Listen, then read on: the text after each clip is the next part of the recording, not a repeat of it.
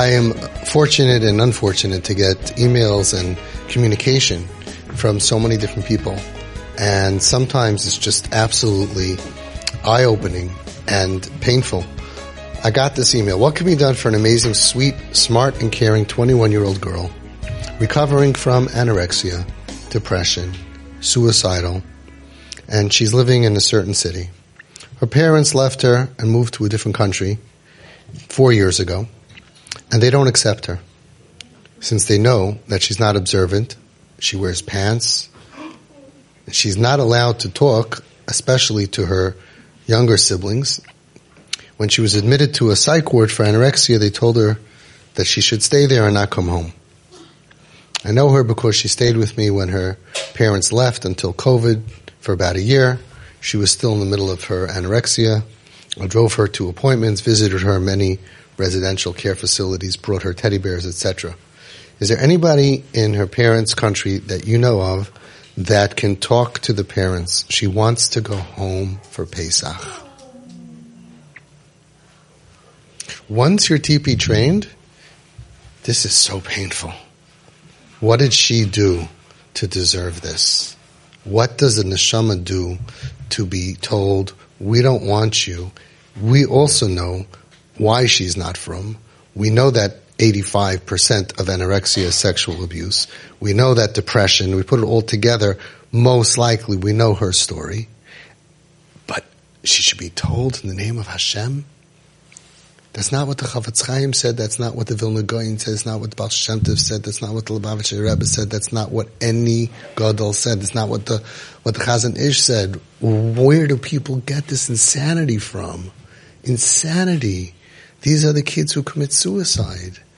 Four years, she's alone in this world, and and this person who knows her says, "Lovely girl."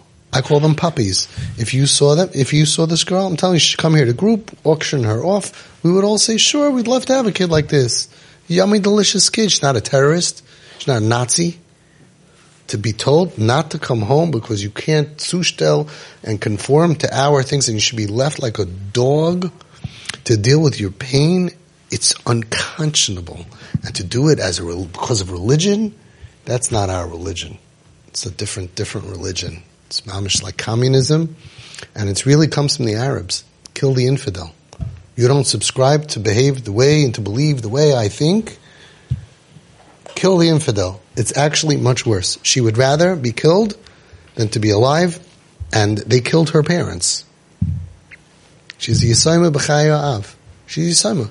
She wants to go home for Pesach. All of you would take her and love her and accept her, and she would end up being better and getting out of anorexia, because we've had hundreds, and getting out of depression, because we've had hundreds of kids who did that, and would actually end up improving in Yiddishkeit, which is the dream of the parents. So they, they hurt their own kid for the reason that they don't like. I once told a guy, he threw his kid out of house, said, Averis bother you so much? Averis bother me so much. I said, but now your kid's doing more Averis. Because kids who are thrown out of home do more Averis. So he's like, uh, I said, I would think if you hate sin, you wouldn't want to cause more sin. He was the evil sitin mikshel. He's doing averis. The father says. Reb Gershon Edelstein says the uh, um, the the the. Don't go here unless you want to be on there. Go behind. Says the Pele Yoetz. Says so many different tzaddikim. You're overlifting the I thought you hate sin so much. So they go ahead and they cause more sin. I said, she says, yeah, but I don't have to see it. I said, when you go to sleep at night and you close your eyes, you don't see your son? You don't know he's sinning more? He's going to eat on Yom Kippur because you threw him out of the house. He wasn't up to that stage. You forced him. So don't tell me because you don't see it in front of your eyes. You, you, and what's amazing is, it's always in the name of Hashem, but the tzaddikim said to be makarif. Tzaddikim were able to see sin and look through the sinner and realize he's not a sinner, he's good, and to help. And that's why I'm putting together my book. Thousands of stories. Small-minded people. I can't look at this. I can't have this in my house. I can't tolerate it. It's like midos ra'is. You have bad midos. You have anger management. Don't call that religion. I'm not saying it's easy.